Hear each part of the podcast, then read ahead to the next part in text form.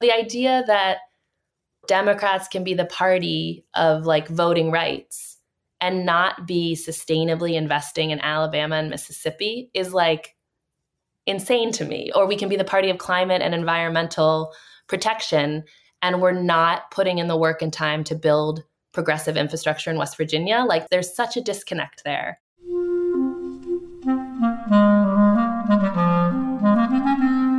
Hello, this is the Great Battlefield Podcast. I'm Nathaniel G. Pearlman. A great political battle is being fought right now between progressives and the forces of reaction on the other side. This show is about the political entrepreneurs and other progressive leaders who are finding new or improved ways to fight. My guest today is Emily Kaufman. She's currently the executive director of the Groundwork Project. Emily came to the Groundwork Project after a career in political communications, where she worked for politicians like Chuck Schumer, Andrew Cuomo, Paul Hodes, and Joe Kennedy III. With the Groundwork Project, she worked with Joe Kennedy after his run for the U.S. Senate in Massachusetts to support progressive fighters in red states. Emily has a good story, and if you're interested in how we can compete more effectively across the country, you'll want to listen. So, after a quick word from my sponsor, my interview with Emily of the Groundwork Project.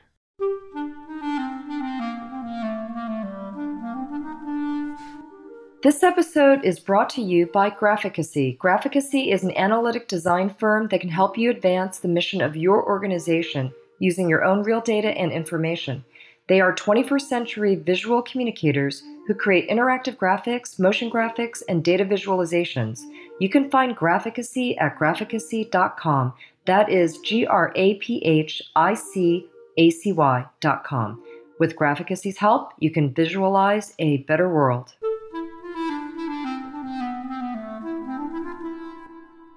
Emily, would you mind introducing yourself and giving me a quick biography? Yes. Hi, I'm Emily Kaufman, she, her pronouns. I am 37 years old. I'm based north of Boston in a little town called Manchester by the Sea, where I was born and raised, moved back here in my adult life. I am a mom of two. I have a seven year old and an almost four year old. And I've spent most of my career in electoral politics and political communication, and currently serve as the executive director of Groundwork Project which is a, a new political advocacy org.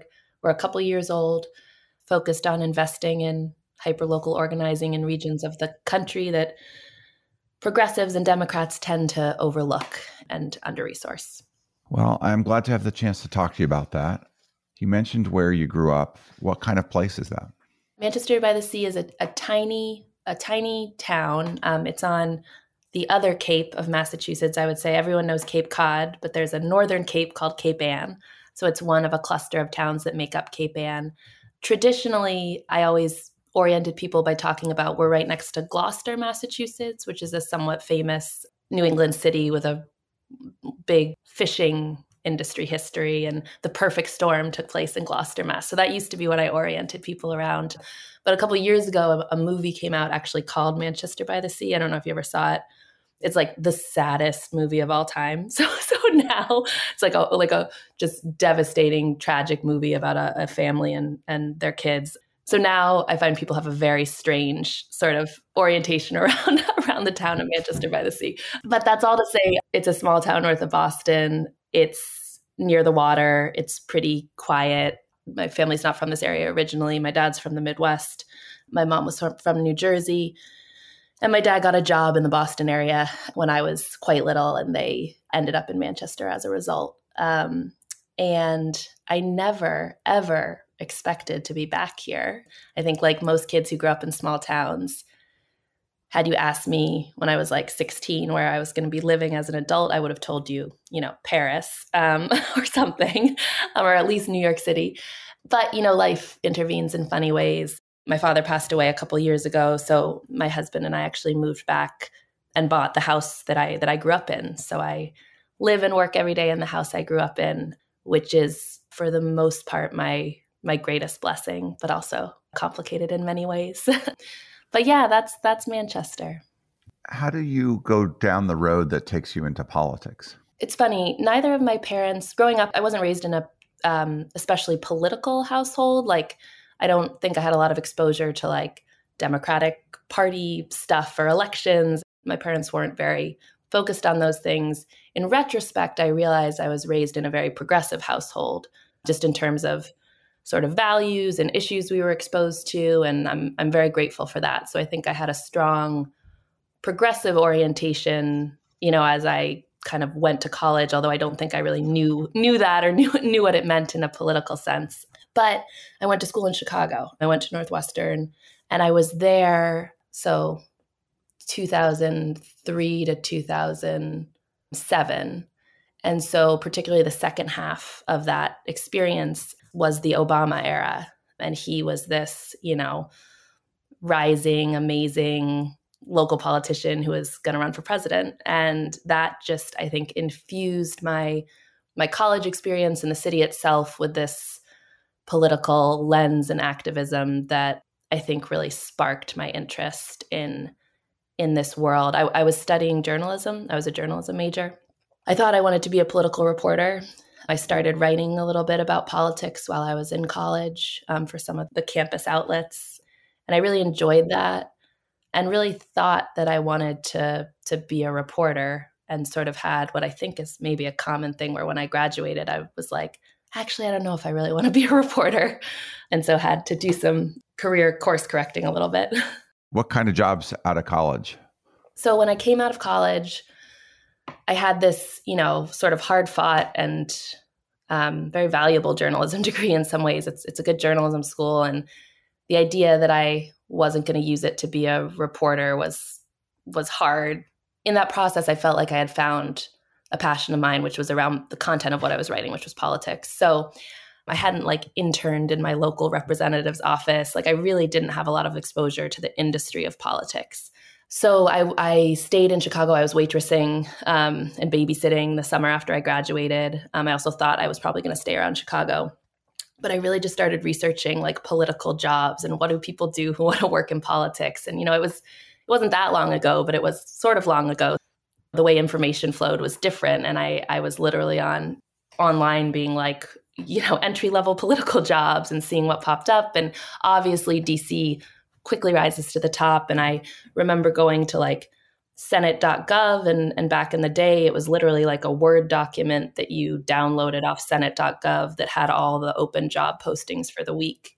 And so i basically applied to every single entry level job I, I could find on the hill i probably applied to like 30 of them staff assistant press assistant and only one office called me back and i went through a, an interview process with them and ended up getting that job and it was chuck schumer's office who, to be candid, I didn't even really know who he was at the time.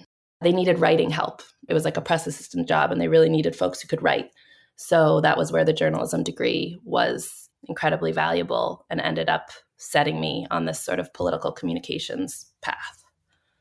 I guess you could have had a lot less good fortune than landing at a New York senator who really is interested in the press and in communications, right? Yes. Yes it was one of those moments where it was like a like the universe just really pulling strings in your favor sort of like I, I, had no idea what i was getting into or signing up for and again barely knew who the senator was as you can imagine it was a tough interview it was a tough process and i remember they asked me uh, like they were so intense about it and they asked me if i could describe the schism between upstate and downstate new york and i was like I'm from Boston. Like I don't I don't know, you know, like so anyways, that was a good indication of how of of that experience that office which was incredibly intense, incredibly demanding. Probably the best sort of crash course in political communications 101 you could ask for given yes that he's very press focused and press savvy um, some of the folks that i worked with in that office are some of the you know most impressive communicators i've ever worked with so um, it was grueling, but it was a really good introduction. What was the syllabus like for that crash course? What kinds of things, and who are these people that you think were yeah, great? Yeah, yeah. Oh, it's it's so fun. It's so funny now. It's like, um, uh, I remember on like my first day, them telling me one of my jobs was to monitor the wire, meaning like the AP wire and the Reuters wire that the stories came over. And I remember just having absolutely no idea what they were talking about. And I was like, is that a thing that I like? Is it on my computer? Is it like, you know? Um, so, so what I would say is it was a crash course in all the basics, like the tools, right? Like how to, how to monitor press, how to do pitches, how to write, how to do press releases. But, but more than anything, it was a crash course in identifying opportunities in press and how to use the media to tell your story. Senator Schumer and the folks he had working for him just had a really shrewd ability to do that. And, and again, this was a long time ago. This was before he is where he is now, but already, uh, you know, he was obviously had um, a big reputation.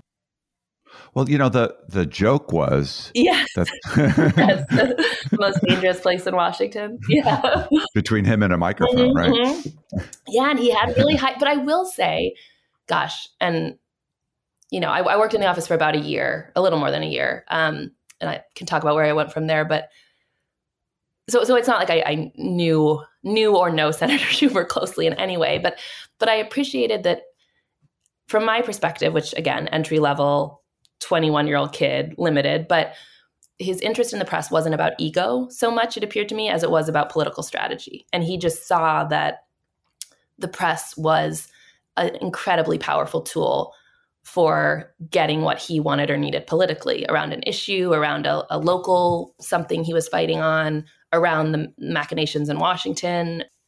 You know, I've had other experiences where people are interested in press for ego purposes and, and they like to see their name there. And for him, it it felt like it was it was always strategic, which I, I think was an interesting first experience for me. What was the kind of thing that someone in the office or you would spot that would have strategic value? Oh my gosh, the examples are so good, and I'm, my memory is going to butcher them a little bit. But so I was focused on um, upstate New York. He had three press secretaries, which is tells you how much he prioritized press. Um, so one was focused on New York City, one was focused on Washington, one was focused on upstate New York, and I was the like deputy to the to the guy that did upstate. A huge part of our job was to both scour local press, but also stay in really, really good contact with the folks who were like the senators' representatives upstate to figure out the local issues. Like what was going on? Like what could the senator intervene on to, you know, really fight for something the local community cared about? Um, and so when I think back, I literally want to dig these up. When I think back to some of the press releases I wrote about like Senator Schumer steps in to save local pony show. Like there was literally things like that. And, and they would come both from sort of again monitoring press, but we also had these really really fantastic representatives in each of the regions upstate. And so they would have their they would have their eye and ears on the most the most critical the most local local issue the things people really cared about and we'd find a way for the senator to intervene or fight for it. And the headlines then generated on press releases are something i lovingly laugh at now but it also worked you know um, we would get a local story about how he was fighting for the local pony show that everyone cared about. And more often than not, he would be effective in the fight he was waging for them. That is a big a big lesson from my time there. How do you move from one notable New York statewide politician to another with Andrew Cuomo? I definitely overall enjoyed my time in Senator Schumer's office it was a really good sort of intro to the Hill, intro to Washington, all those things, and the people were amazing. Um, I did not love Washington. There were things happening in sort of my personal and family life at that time that really colored that experience for me. I came from an upper middle class family that had a, a, fair amount of privilege growing up. But starting around middle school into high school and college for me, um, my family had a lot of, of financial challenges and volatility and, and struggles. But at the time, DC felt to me like a place of only people with tremendous amount of privilege and the people working in the offices I was working or, or the people I was meeting, it seemed like more often than not had a very upper upper middle class perspective and were 99 point whatever percent white and um, I struggled with that, not because I was some crazy outsider to that. But I think because of what I was experiencing personally at the time, DC just didn't feel particularly like comfortable to me. I really grew to have a strong point of view, which has informed a lot of my work moving forward about the need for better representation in sort of those rooms of power. I don't know if it still exists, but at the time, um, if you worked in a in a Senate office, you were um, eligible for student loan forgiveness um, from the government in some way, and so. But I remember sort of always being the only person that took advantage of that program, and and this happened in a few different offices that that I worked since then. Um, and I remember just thinking like, that's so crazy that you know this is an office full of people setting policy around say education around economics and one of the press gals has student loans so it's not to cast shade on them or intentions or anything like that but not just in the office where i work but in all the the dc sort of um, stuff i was exposed to I just was like, how is it only these people who are in these decision making rooms and and setting policy agendas? It's just it's just not it's just not the same. And obviously, and this is of course there's more awareness around this now, but like no matter how well intentioned, if you're not somebody who has struggled with student loans or food insecurity or housing insecurity or any of those things, you're going to have a different perspective around that policy and you're going to fight a little differently than if you've been personally touched. And so I felt like DC was a little bit of a a bubble, and I, I struggled with that. So, sorry, long, long and winding way to New York. But I was interested in moving to New York City, and through a former colleague of mine in Schumer's office, um, who had gone to work for Andrew Cuomo, um, I got a job with him based in New York City as a as a um, sort of deputy press secretary for his New York City office. So after about a year and a half in DC, I moved up to New York. How was that? How was it different? It was similar in that it was a rigorous, demanding press operation. And I felt well prepared for that coming from Senator Schumer's office. It was different in that the issues we were working on felt like supremely sort of local, which I really liked. Um, I didn't mind losing the sort of Washington stuff. I liked that what we were fighting for was very locally rooted and locally forged, sort of. And that content was more interesting to me. The people I worked with in Cuomo's office, at his AG's office, were to this day, hands down, some of the most unbelievably talented people I've ever worked with in my life. I remember feeling like what did I do right to get to be around these people all the time? And and they were they weren't necessarily traditional politicos. You know, they're, they're a lot of them are, are lawyers in an AG's office. But you know, the woman who had who headed up the civil rights division there, the man who headed up the the financial crimes sort of unit there. You know, these were lawyers in their 50s, 60s, beyond, and for me being early 20s getting to spend time with them and work closely with them is like one of the gifts I think I am most grateful for in my journey, particularly in that office above above all other ones. It was so formative for me just being around those people. Andrew Cuomo had quite a career going forward from that, going to the governorship for a while and then I guess we who follow politics all know that he exited from that under some duress. Any view back at him now from where you are now? When I think about, you know, my experience in that office, and a lot of this was a product of being, a, again, sort of a young, pretty entry level person, my experience of that office sort of had little to do with him in a way. I was much more with the leaders of the various departments, and that, that was sort of my charge my experience was kind of divorced from him as a person or a, as a figure. Um, and it was a huge office. You know, AG's offices are massive. I think there was definitely some some sort of toxic practices and cultures in that office. I can't say it was shocking, but my experience in the office was was a very good one. Um, and I, it's a complicated thing because I have gratitude for that um, for that experience. Of course. What was next? I was in New York for a couple of years with Cuomo, and then um, I uh, started to get antsy. Um, I liked New York, um, but I'm, I'm, hoping my years are so. So Cuomo was starting to think about a governor's run, um, and I was starting to get antsy and feeling like my role, like I was kind of, I wanted to, a bigger role And there were like, as you can imagine, so many players in Cuomo's office and circle. And I just started to feel like I'm not going to get the role I want. And they're going to launch this like governor's race. And I'm ready to like be the main press person. And that's just not really in the cards in this environment, probably. So I, again, via old sort of Schumer connections, um, knew the folks that were running comms at the DSCC at the time. And so I went in to talk to them and they said, we can put you on a race if you want. We have a bunch of, of key races that all need comms people. So we can put you on a race. And so they ended up sending me to New Hampshire, which at the time was a very competitive Senate race. It didn't turn out that way. So they sent me up and basically, you know, the DS pays to have a press person in the in the campaign. So I was the press secretary for a candidate Paul Hodes, who was a former congressman who was running for Senate against Kelly Ayotte, who went on to win. Did you like campaign politics? I liked campaign politics. I was that, and that was really what drove me to like. Like it was a weird. It was sort of a. It was a big jump at the time. Like I, you know, had a what looked from the outside like a pretty good gig in New York City, like with a politician that was going places. And um, so when I was like, I'm going to move to New Hampshire, I'll never forget having dinner with my dad. And he was like, What?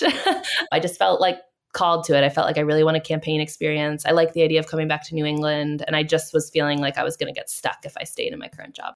So I did like campaigning. It was an interesting campaign. There were a lot of sort of national contextual things going on at the time that made it really hard. Paul had voted for the ACA, like like many a good Democrat, and that was um, at a time where in, in states like New Hampshire, there was a lot of vulnerability around that. It was a rough midterm. It was a rough midterm. It was rough. And it was sort of, it sort of got rough quickly and stayed rough for us, you know. Um, and Paul's, he's a great, a great guy. He was a, a good candidate. That was never an easy race. I would say overall, it wasn't like the greatest professional experience for me. So it was a mixed bag professionally for sure. But two things happened that were important there. One, I realized I loved being back in New England and I really loved being close to my family. I was about an hour away from my family, and that felt really good. And two, I met my now husband. So that also made the experience worth it. Sometimes that's so much more important than the job is the friends and boy potential yeah life partner yeah yeah totally totally and so i of course like you know thank the the universe very much for that experience even though again professionally it wasn't the most enjoyable it worked out okay for me in the end it's like i went to graduate school I didn't finish my PhD, but I did meet my wife there. So yeah, there you, you know, go. Yeah, there's yeah. that was four years well spent. Four, right? That's that feels worth it. yeah. Uh, there were other reasons it was worth it too. Oh, good. What was Sunshine Sachs? So I will say, professionally coming out of New Hampshire, I felt really burnt out on politics. I'd sort of jumped in when I was 21 and I'd woken up, you know, 26 or 7. I was just burnt out. I was like, I'd sort of gotten on this train that was moving really fast and hadn't gotten off and was feeling pretty disillusioned. So Sunshine Sachs is a is a big PR firm in New York City. So I decided to move back to New York City, which still kind of felt like home base at the time and decided to try straight up communications. They had a lot of politically aligned clients, which I thought was interesting. They had a couple labor unions. They did a lot of crisis communications work, which was the department I worked in. So I thought there would still be a bit of that mission driven work that would keep me interested. So I got a, a, job there as like a account executive, whatever the PR role is. Senior account executive. Senior account. Yeah, I was a senior account executive. right. um, and it was oh and i hated it. I have to say i hated it. Um, and i don't you know um, i'm glad i did it honestly because i think it taught me i got a great like this is what a firm is like and sort of realized that's that's not a space i love to to work in.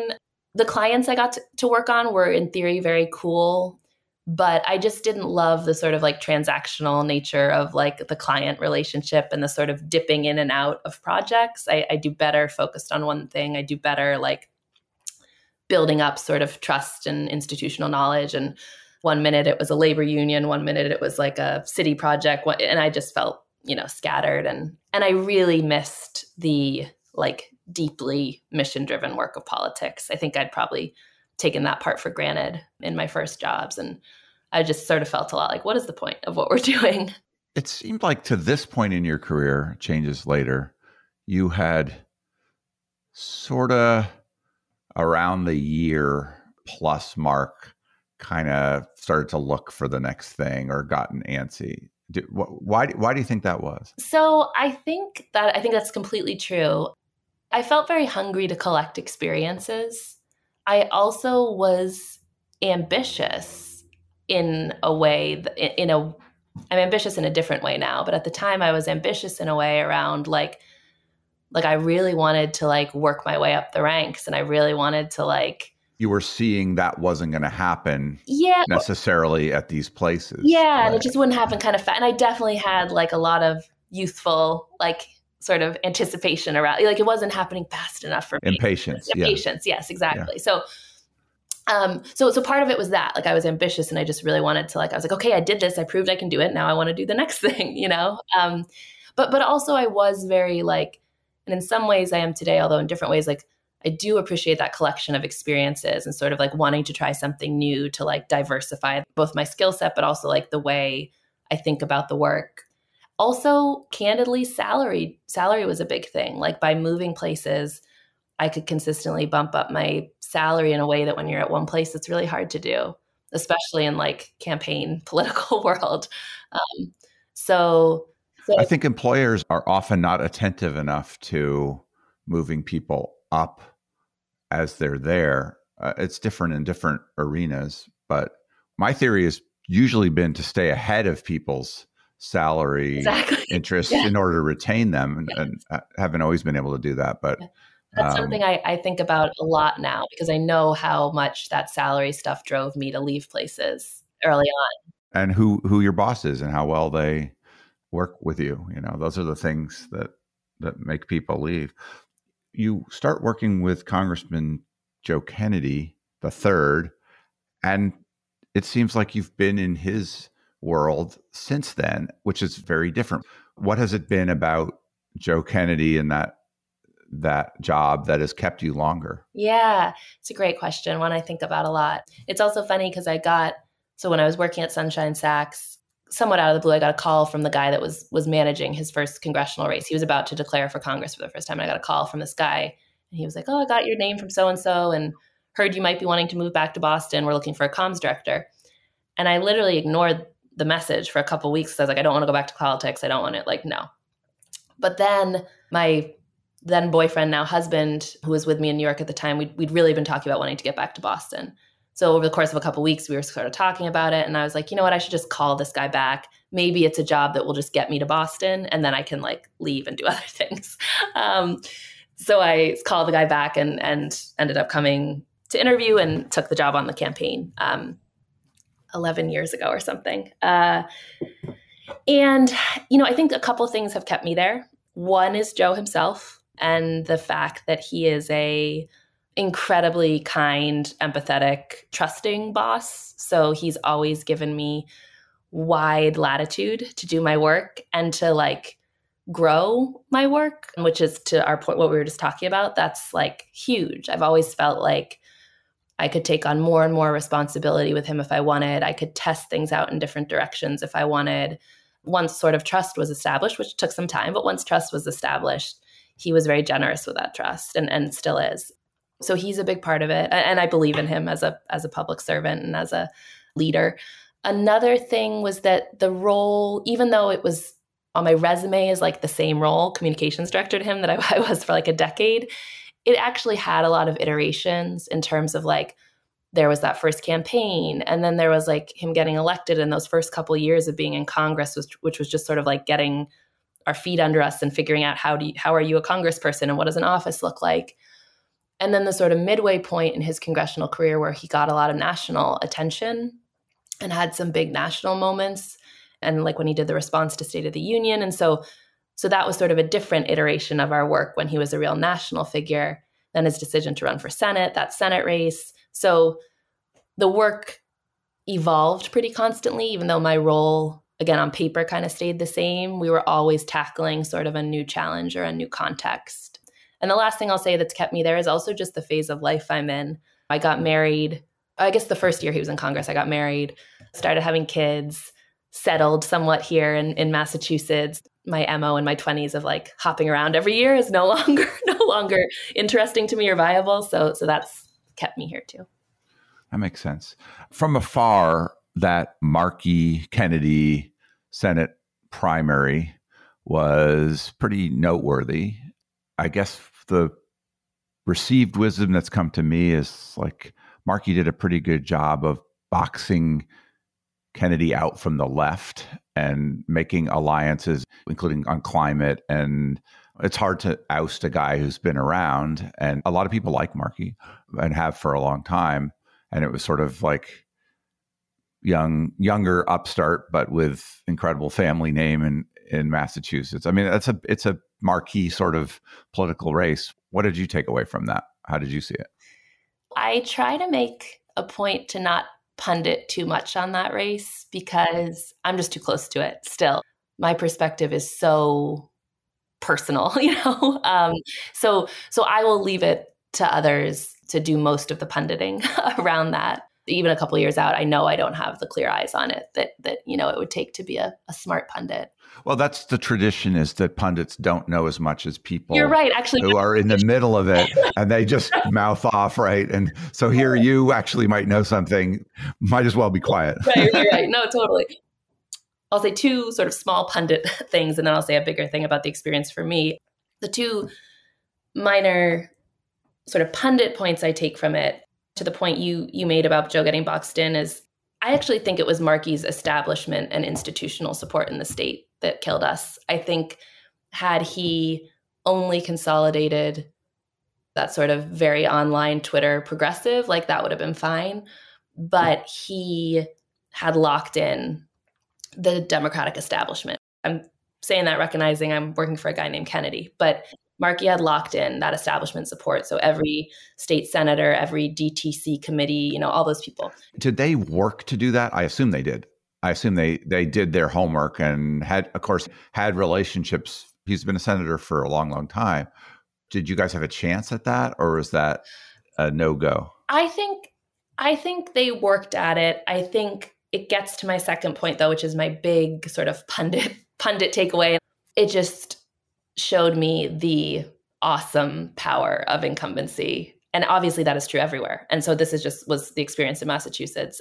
But even for a guy with all the privilege Joe has and all the connections and all the assets, more than any other kind of upstart candidate could dream of, right? Even with all that, the way incumbency is protected and people fall in line around it was a thing to behold. And, and I think something we miscalculated or underestimated. Yeah. Well, sometimes you need a big reason to oust somebody. Mm-hmm, mm-hmm. And I'm not sure if that was fully there. Yeah. Yeah. And that's where that's where I'll I'll limit my punditing because again I have sort of a you Well, know, you probably have a pretty take on those things. Yeah. You yeah. probably were rooting for your own candidate. I was rooting for my own candidate and I thought he had well, I will say I thought he had I guess I do think a lot was made over Joe's reason and Joe's case. And I will take, you know, sort of all the responsibility. Obviously, we didn't do a good enough job sort of communicating that. But his reason was the same reason I think most people pursue elected office, which is that they think they have something to offer. And when they're taking on an incumbent or another opponent, they think they'll do a better job than the person that's in there now. With a huge caveat that we obviously didn't do the, the job we needed to do communicating that. I did get frustrated with that. Like, well, why is he doing it? Like, he's doing it because he thinks he has something to offer. He thinks he'll do a better job. It's up to the voters to decide. But the sort of like that reaction that like how dare he do this and he doesn't have a good enough reason that was tough because it was like you know it felt like a sort of um it's funny because kennedys along the way have often been treated like they were in too much of a hurry yeah you know? yeah which yeah but sometimes despite that they have uh you know won won presidencies yeah, and things like yeah. that yeah and i hope i guess and i do think there's movement on this in other spaces i hope we sort of as as Democrats and progressives, I hope we sort of get over our issues with people who are in a hurry, you know, like with young people who are are ambitious and want to jump in and you know. I mean, it's interesting that like with AOC that if if the incumbent had played the cards that he had, I think he just failed to play his cards. Then he probably would have held on to his seat on similar basis. Yeah. Yeah, yeah, totally, totally. Truly, truly separate from my experience with Joe. I'm a, I'm a big fan of primaries and the idea that our party tries to to shut them down or go to such lengths for incumbency protection just drives me nuts. So I, I'm a big fan of people who are who are challenging that. How did Joe Kennedy take his loss? Oh, it was it was devastating. He took it, I think, gracefully. You know, losses suck.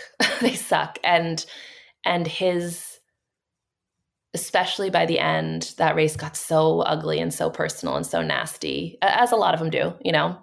He sort of not had to deal with not just the headlines of like, okay, he lost, but also like the Kennedy, you've like, you know, your whole family legacy is up in flames like everything's like the kennedy you know, dynasty's dead like all that stuff so so it's a lot i think joe has very good sort of systems at this point in his life for like tuning out noise um, especially where where his family is concerned so I, I definitely saw those come into play and i think he all things considered sort of accepted it picked himself back up and thought a lot about like what do I want to do now and how do I sort of dust myself off. Um, but in the moment, of course, it's he was devastated. We were devastated. It was so shitty. I just hear like an undercurrent of you guys are pissed off. I hear you not saying stuff about the Markey campaign.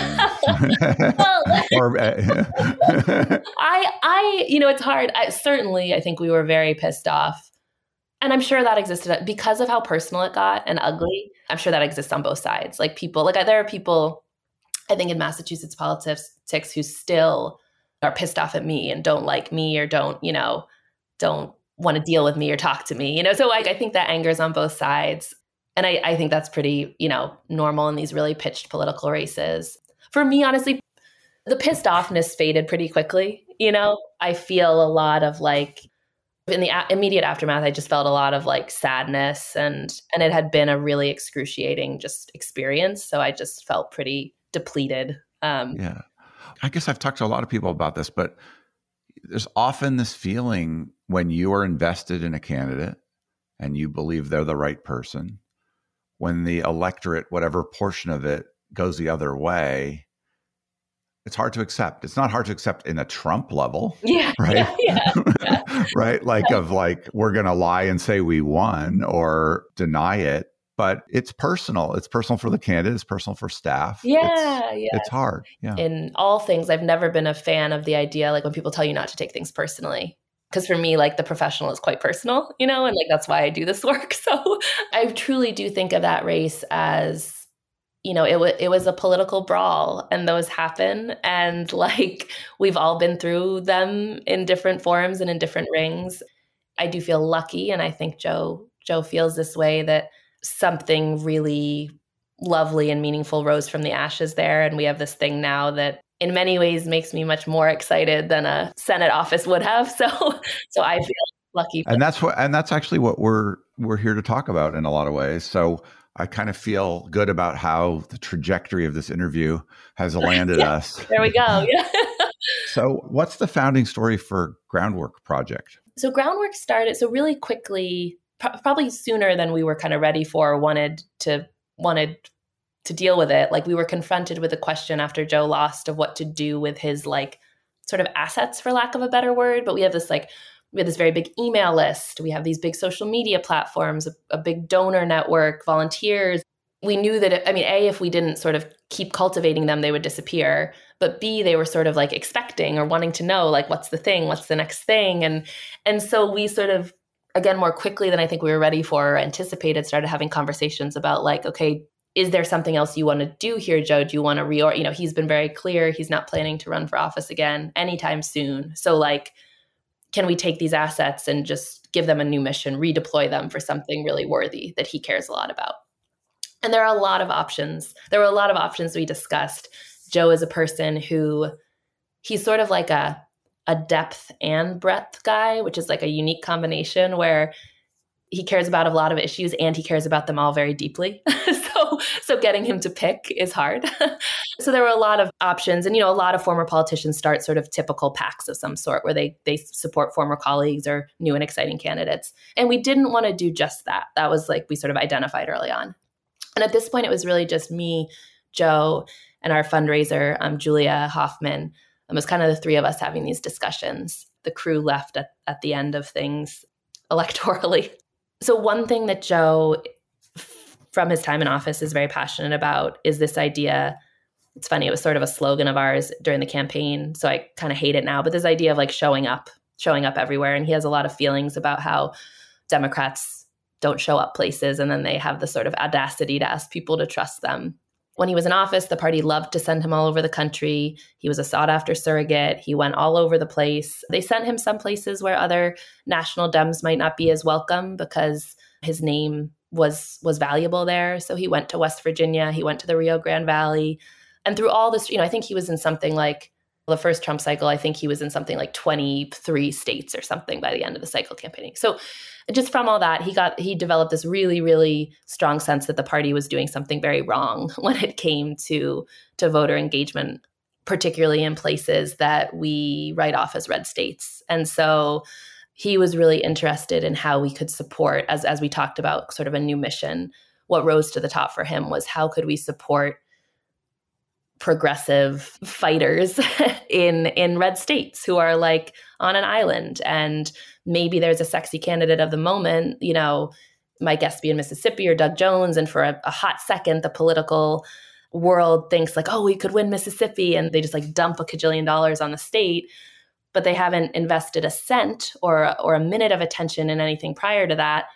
So spending that money effectively is impossible. And the second that candidate wins or loses it's gone anyway. So he and we were just thinking of this question about like how what what what it was the really like long and hard work that would have to happen to build up civic infrastructure in these places so that progressives would would have a prayer of of winning some of the big fights there and it was coming off of what happened in Georgia in 2020 we sensed a, a bit of an opportunity in terms of our donors and our political funders around this concept of year-round organizing. The idea that that was the way you really build power over several years and that you can really shift a state's political trajectory through that model. So um, all those things sort of sort of brought us to groundwork. And, and it was it was iterative a lot to start. Like we had a concept and then we were like, we think we have this idea. We think this is a real gap in the progressive funding ecosystem. We think there's high need. We kind of have to test this though and talk to a lot of people. So we exhaustively sort of research landscape survey just talked to people for probably six months before we actually started being a, a thing what did you discover during that research because i'm aware of other funding organizations that do focus on seemingly similar movement organizations around the country that do work year round that are organizing groups you know movement voter for example, Billy Wimsatt, a number of the sort of funding collectives at least say that that is where their aim is. And then there's there are in states also like donor tables that include that in what they do. But what did you see and what made you think it was still a big gap? Yeah, yeah. That's exactly it. What we saw was a big gap. And the folks you just mentioned are some of our sort of mentors, Movement Voter Project, Rural Democracy Initiative, Way to Win, Groundswell, these fantastic national orgs that fund fund local organizing. And see, and that's that's really their model.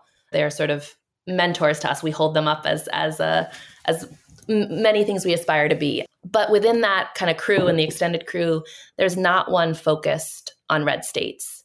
I hate the word red states, but I'm just going to use it for shorthand because that's what that's what people know them as. Those orgs would be the first to admit like they can't they can't be everywhere, they can't spend everywhere. They for a lot of reasons tend to prioritize the traditional battlegrounds. And I remember conversations with Movement Voter Project who they've been so wonderful to us.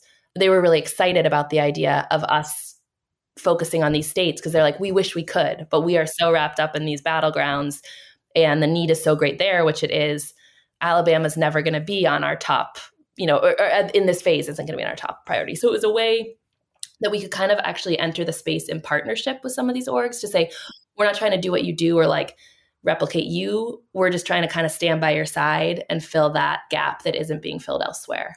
And then in the States, the sort of existing infrastructure efforts in the States, donor tables, C3, C4 tables, like they have been our closest partners on the ground in many ways. And we work really closely to sort of amplify, scale their efforts where we can. A lot of our states are extremely early stages, like just starting a donor alliance, don't have one yet. So we try to like catalyze or accelerate that where we can and where it's wanted. The initial conversations we had where we were like talking with organizers or local leaders on the ground and in the places where we work. And like we said we're starting a new political advocacy org and our mission is to invest in organizing in, in states like yours. And they would be like what?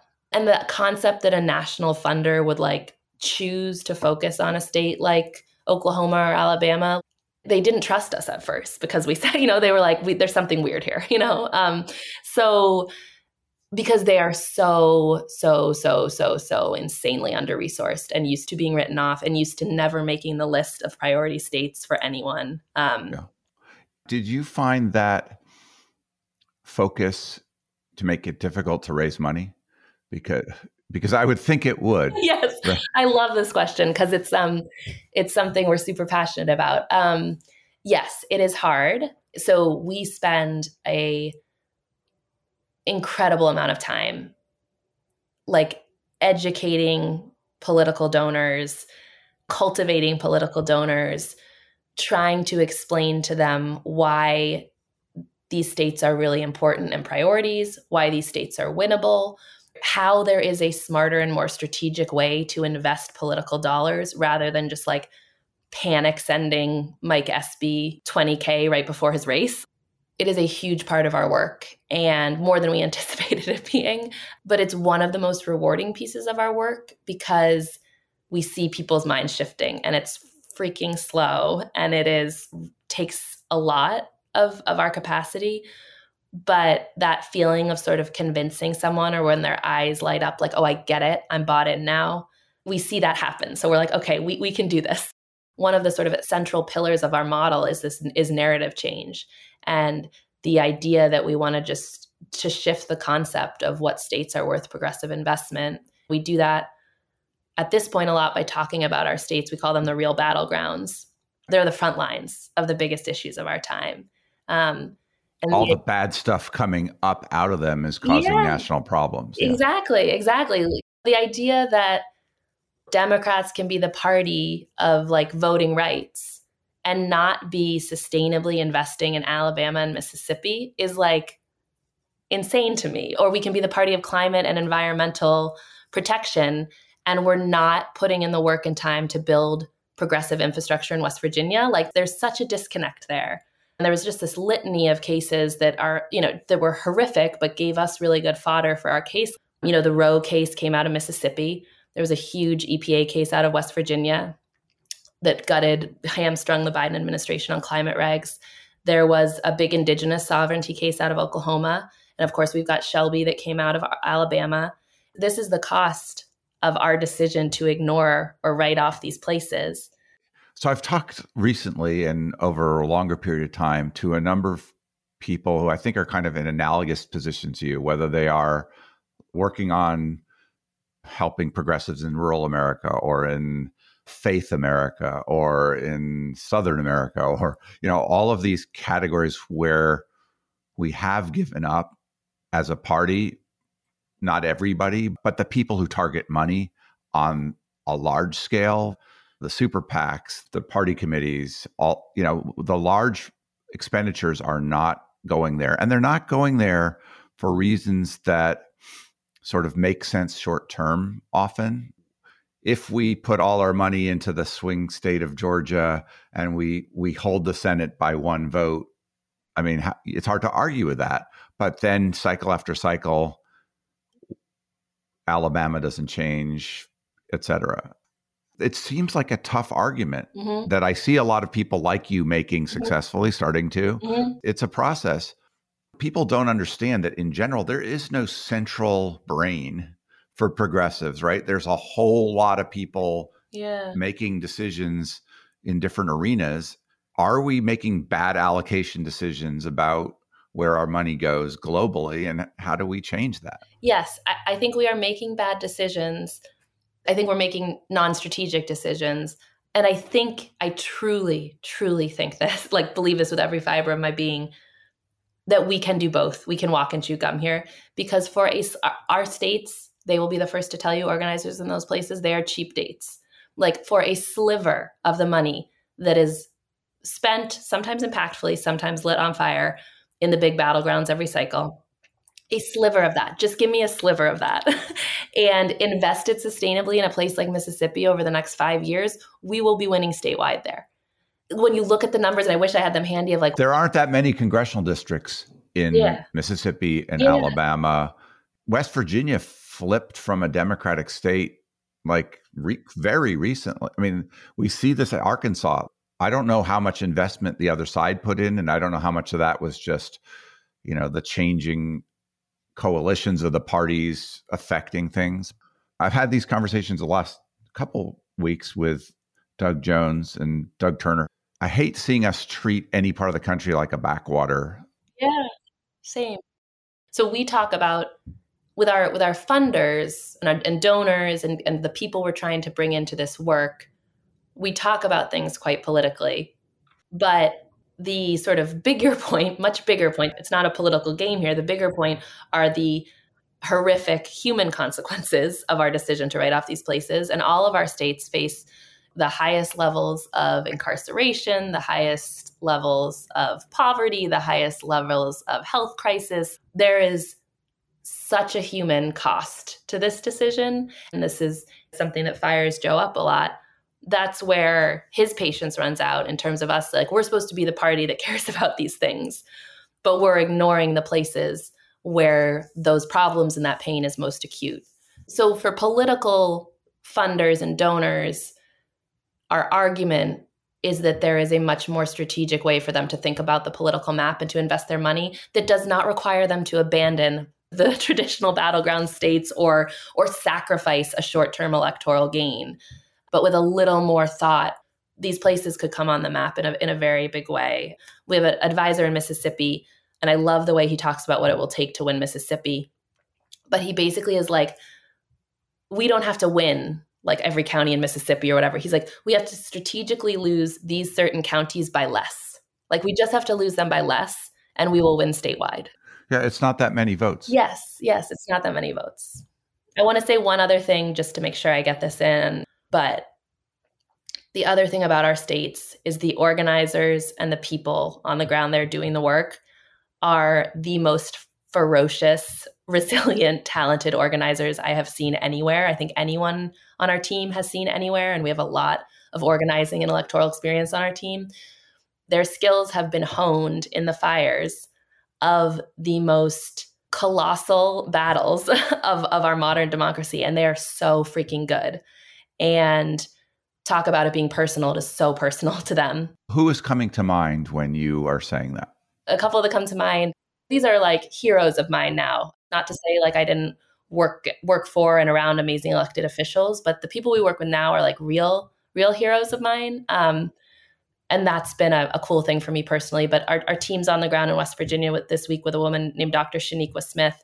She runs the Black Voter Impact Initiative in out of Charleston, West Virginia, and she's basically trying to organize Black power and Black advocacy on the ground, which in a state like West Virginia has been severely neglected, and Black advocates don't tend to get the time of day. But she has undertaken this incredibly effective organizing campaign to bring Black leaders and organizers together. And it sort of culminates every year in this policy day at the state capitol. And she'll say, she'll be like, it's the most amount of Black people you'll ever see in a room together in West Virginia. But what they've a- been able to advocate for legislatively, the attention and press sort of media narrative impact of their work is amazing. We've got an organization out of the Mississippi Delta that's actually been around a long time, the Mississippi Worker Center. The woman who runs it, Jaribu Hill, is a truly a civil rights icon in her own right and has been in the trenches of low wage worker fights in in the just the most impacted communities you can imagine for for generations so hearing her stories and how she has how she has stayed in this work and in this place.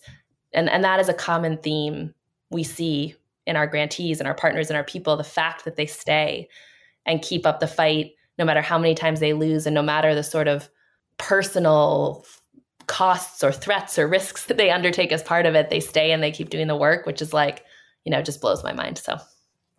Yeah I, I have talked to some folks like that along the way and i often have been just very moved by the stories and impressed by the skills and the tenacity and yeah I, I, get it. Yeah and i have no doubt and this is the case you know this is our ultimate case that's on us to make to, to donors and funders that i promise you if you give people like jaribu and shaniqua more resources and you sort of fa- facilitate collaboration between them and other amazing organizers on the ground and leaders who are thinking about what it takes to to shift power in the state like I promise you they will shift power in that state. I promise you they'll notch some serious progressive victories, but they can't do it without resources.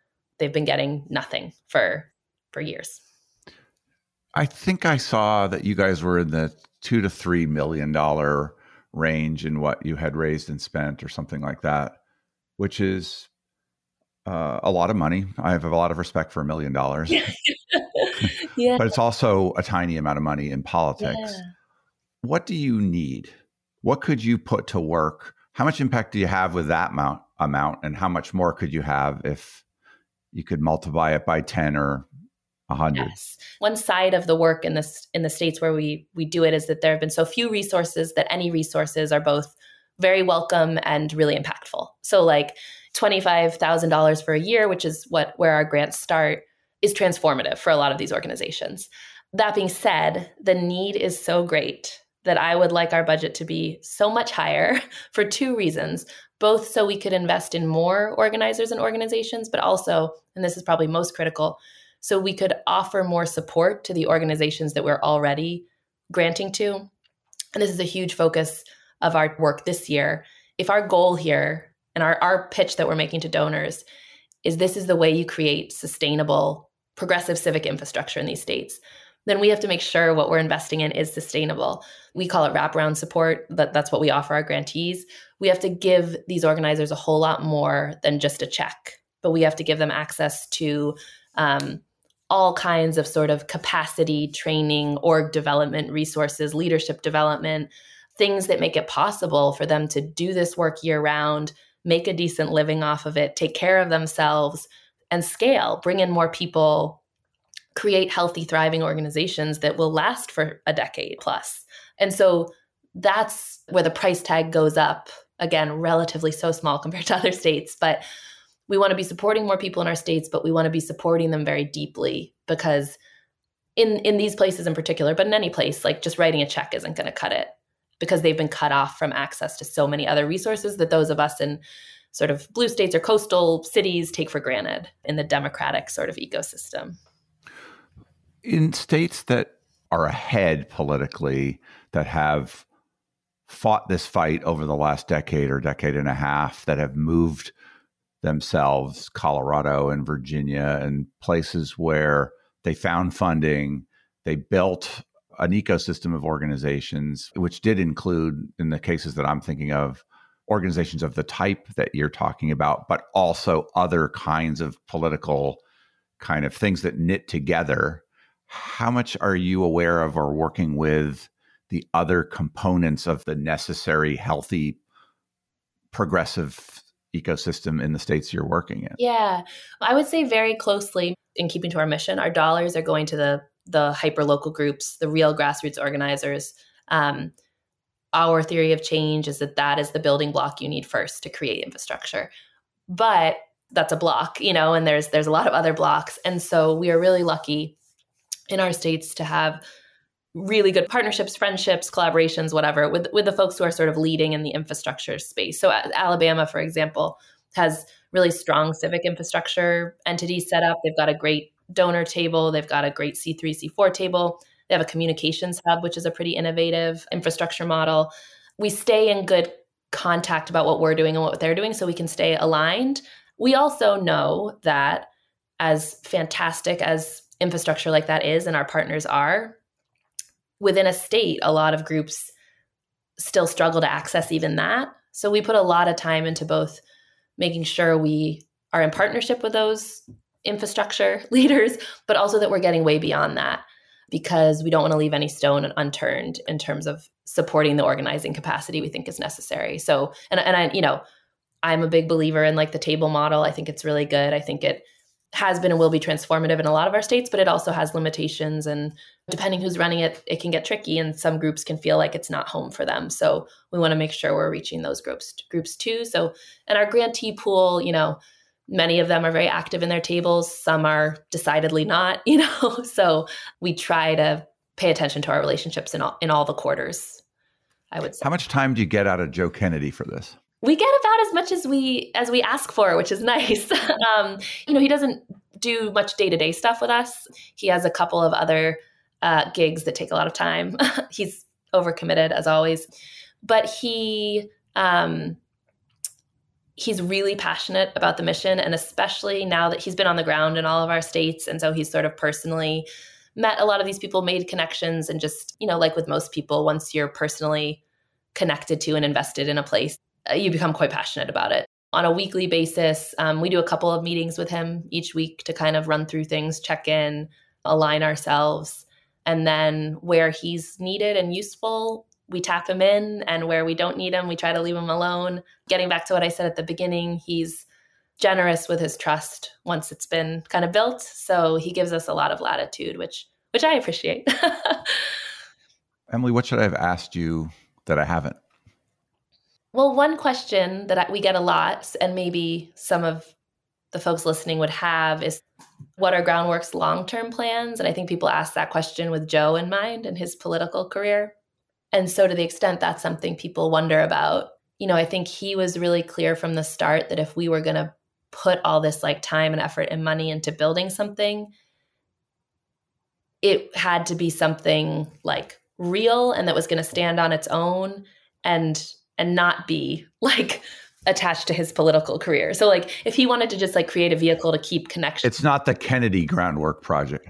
This is a horrible joke, but I'm like if if he was using this to like lay the groundwork for a future political It's not very strategic. He's not very because he's not going to run for Yeah. Senate in Alabama. Exactly, unless he's wanting to pick up and move to one of these places, which is, you know, he's pretty rooted in Massachusetts, as we know. It's not very strategic. He was like, either let's just do a like political standard political PAC where we can keep some relationships warm, or let's build a real thing. And we chose the real thing option. And he's like, then this is a separate thing from from me and my political career. Of course, like you know, his name is on it now, and he's very attached to it. And but should he ever decide to run for office at some point in the future, which maybe he will, I don't know, if at some point in the future, you know, if we've done our job right, which I hope we are doing, groundwork will stand on its own and continue for for many many years to come. I hope. And be a credit to him if it does well. It, it will be a credit. yes, yes, and to you. yes. Thank you so much for talking to me today. Really been an honor. Anything else you want to say? No, no, this was great. Thank you. I appreciate getting the opportunity. That wasn't being interviewed wasn't so bad. No, you you came across very well. oh, thank you.